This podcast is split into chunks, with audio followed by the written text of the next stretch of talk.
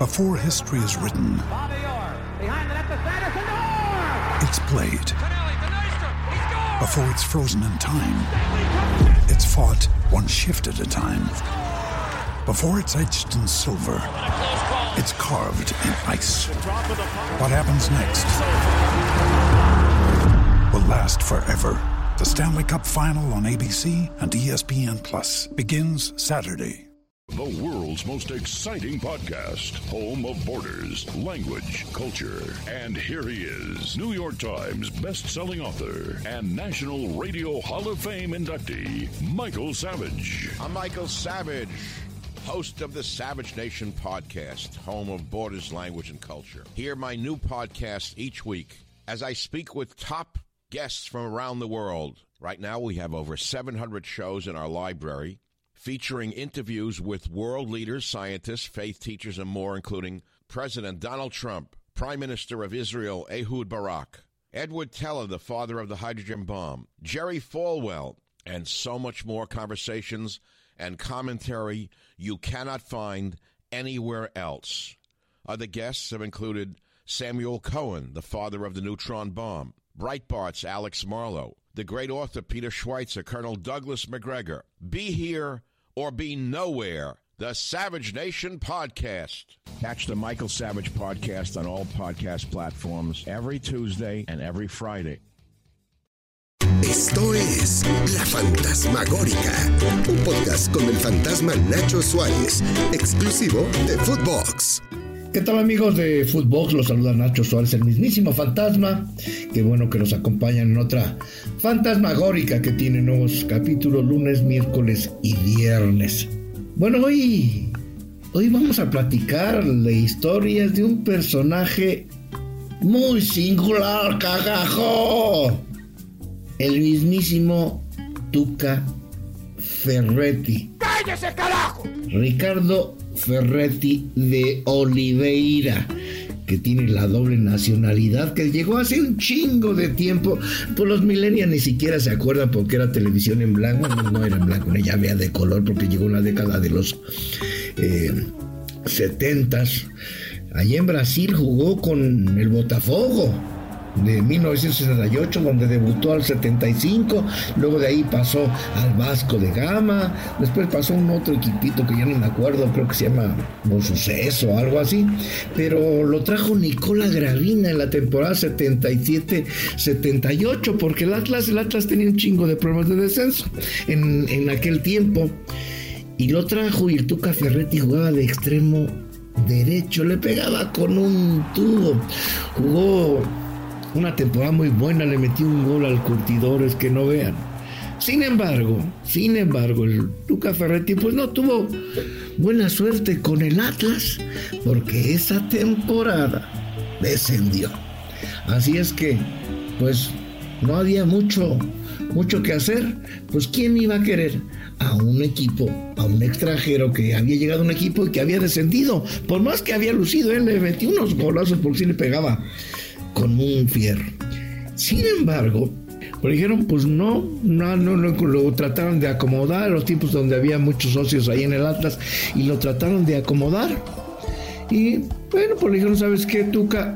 Pues no, eh, no, pues nadie te quiere, no pudimos acomodarte, así es que pues muchas gracias, te llamabas cuando te llamabas y entonces alguna vez platiqué con el Tuca y decía que que, que, tenía nada más que ya se había gastado porque en aquel tiempo pues, también le gustaban echarse sus alipuses que no tenía dinero para, para regresarse a Brasil, que él ya quería regresarse a Brasil, pero que no tenía, no, no completaba para el, para el boleto de avión, que le costaba como 500 dólares y que él nada más tenía 350. Y entonces dijo, no, pues, pues ¿cómo lo haré para irme? No lo conocían muchos, el, los Atlas le dejaron de pagar como dos meses, si de por sí en aquel tiempo no les pagaban, pues no tenía muchas eh, maneras. Nicolás Gravina se había ido a Brasil, no le contestaba el teléfono en el tiempo de celulares y todo, había que hasta pagar por las llamadas, entonces no, pues iba, iba, iba, no iba a completar. Y entonces quiso el Tuca Ferretti, pues me cuenta que dijo, ¿qué, qué voy a tener que hacer? Pues, ¿Sabes qué? Me voy a ir a la embajada de Brasil, allá me voy a ir a México. Se vino en camión a México, ni siquiera en, avión, tomé un autobús que de Guadalajara al DF. Se instaló ahí en las calles de Reforma, donde está la avenida de la embajada, perdón, de, de Brasil. Y ahí y ahí se, ahí se instaló. Incluso dice, bueno, que no tenía, dice, cabrón, fantasma, es que no tenía cajo, no tenía dinero ni siquiera para pagar un hotel porque si no me ibas a completar. Y dice que se, que se quedó a dormir en unas bancas, que en unas bancas que estaban afuera, ahí en Reforma, ahí se quedó para muy temprano tratar tratar de, conseguir eh, dinero. ahorita en este momento, de la chingada, pues ¿cómo quieres que esté? Y bueno, pues que ahí, ahí les dijeron, no, pues venga la próxima semana, no había, no le prestaron dinero en la embajada, no tenía cómo, cómo regresarse. Entonces dijo, no, pues sabes qué, le habló un le habló un amigo a Guadalajara y dijo, pues quédate aquí conmigo unos días en lo que te resuelve la, la embajada y a ver qué hacemos. Y bueno, cuando se regresó a Guadalajara, lo invitó un, pues un conocido suyo que, que se apellidaba Tinajero a que participara en, ¿por qué no iba a, este, a? Este, ahí al, barril, en aquel tiempo no se llamaba barril, los ex profesionales que eran contratados por, por pues, algún dueño de equipo pudiente de fútbol amateur para que jugara, para ganarse una lana. Y bueno, pues lo consiguieron en la Liga de los Animales allá en Guadalajara. La Liga de los Animales en Guadalajara es, era una liga, no hombre Ahí jugaba puro ex profesional o puro, puro jugador de Guadalajara que no, por algún hecho, no había llegado a ser profesional. Tenía un nivel impresionante salida. Se jugaba, eh, no sé si se siga jugando los, los fines de semana, pero tenía un nivel de verdad, un, un gran, gran nivel. Y bueno, pues ahí llegó, empezó a huesear, ahí a cobrar, eh, lo llevaban de pueblo en pueblo y el, el, empezó empezó ahí a cobrar para mantenerse. Y decía, no, mira, lo padre cuando nos llevan al, pueblo es porque había cervezas, tequilas y carnitas y así. Se la pasó más de seis meses. Más, más de seis meses este, ahí, cuando dice que estaba por ahí y alguien lo, le, dijo a Miguel Mejía oye, en ese brasileño que en el Atlas anda ahí hueseando, ese te va a salir barato. Y bueno, pues Mejía Barón lo localizó y dijo, a ver, vente, va a ver por qué no te vienes a Pumas. Y llegó a Pumas. ¿Y quién hubiera pensado que se hubiera convertido en un estandarte de Pumas? Si hubiera tenido o, alguien le hubiera prestado 150 dólares para completar los 500, pues el Tuca, la historia del Tuca hubiera terminado ahí, hubiera terminado de manera diferente. Sin embargo, el Tuca Ferretti, a partir de ahí, pues hizo una gran carrera, una gran carrera, porque llegó a, a Pumas y ahí estuvo de 1978 a 1985. De ahí a Nesa, después a Monterrey, a Toluca y finalmente se retiró en Pumas eh, con, aquel gol que le valió el, título ante América. El disparo. ¡Qué gol! Acaba de meter el Tuca. ¡Qué bárbaro! Le pegó con todo. Después hizo una carrera brillante como entrenador, que también comenzó en Pumas. Después ah, pasó a Guadalajara donde fue campeón, a Tigres en una primera etapa donde no le fue muy bien, en Toluca tampoco le fue eh, muy bien, tuvo, tuvo una, una temporada brillante, después Monarcas Morelia, volvió a Pumas una temporada en el 2006, a Tigres, perdón, en el 2006, después otra vez a Pumas del 2006 al 2010 donde fue eh, campeón y después Tigres de la universidad donde vivió su mejor época.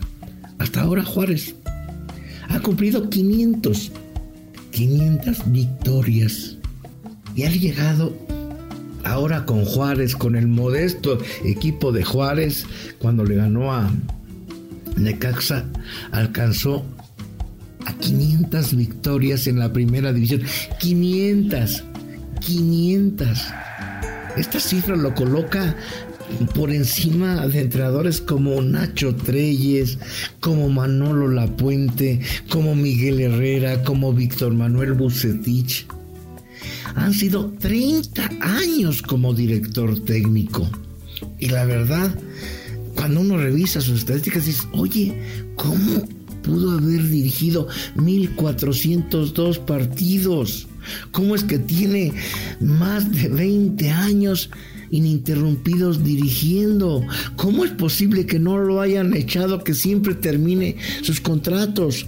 Muchos dirán, ay, es que el pinche Tuca es obsoleto, ay, es que el pinche Tuca juega aburrido, ay, que juega con tu camión. No, no estén chingando, de veras, o sea, ahora sí es en serio. Sí, pero con tu camión o sin tu camión, yo quisiera ver que otro valiente siquiera se acerca de esos nuevos, de esos que hablan de la zona 14, de la zona 17, el pressing alto, todas esas mamadas que la modernidad les ha dado mucho verso, pero pocas victorias. Quisiera verlos en la época de Ferretti, con equipos grandes, con equipos regulares y con equipos chicos. 500 victorias, Tuca. La verdad, mucho, mucho que agradecerle. Cierto, no tiene el mejor eh, carácter. Eh, de repente en Tigre se sentía que era prácticamente dueño del equipo y decía cualquier barbaridad. No estén buscando tres patas al pinche gato que no tiene. Ahora, quieren poner, pónganse lo que se les hincha un huevo. Terminé el asunto. Pero esa es la personalidad del Tuca. Como técnico, es ya legendario Nadie con más victorias que el Tuca. Por eso, hoy, el reconocimiento es más que merecido para el Tuca Cagajo. Soy Nacho Suárez, el fantasma, y esta fue la fantasmagórica.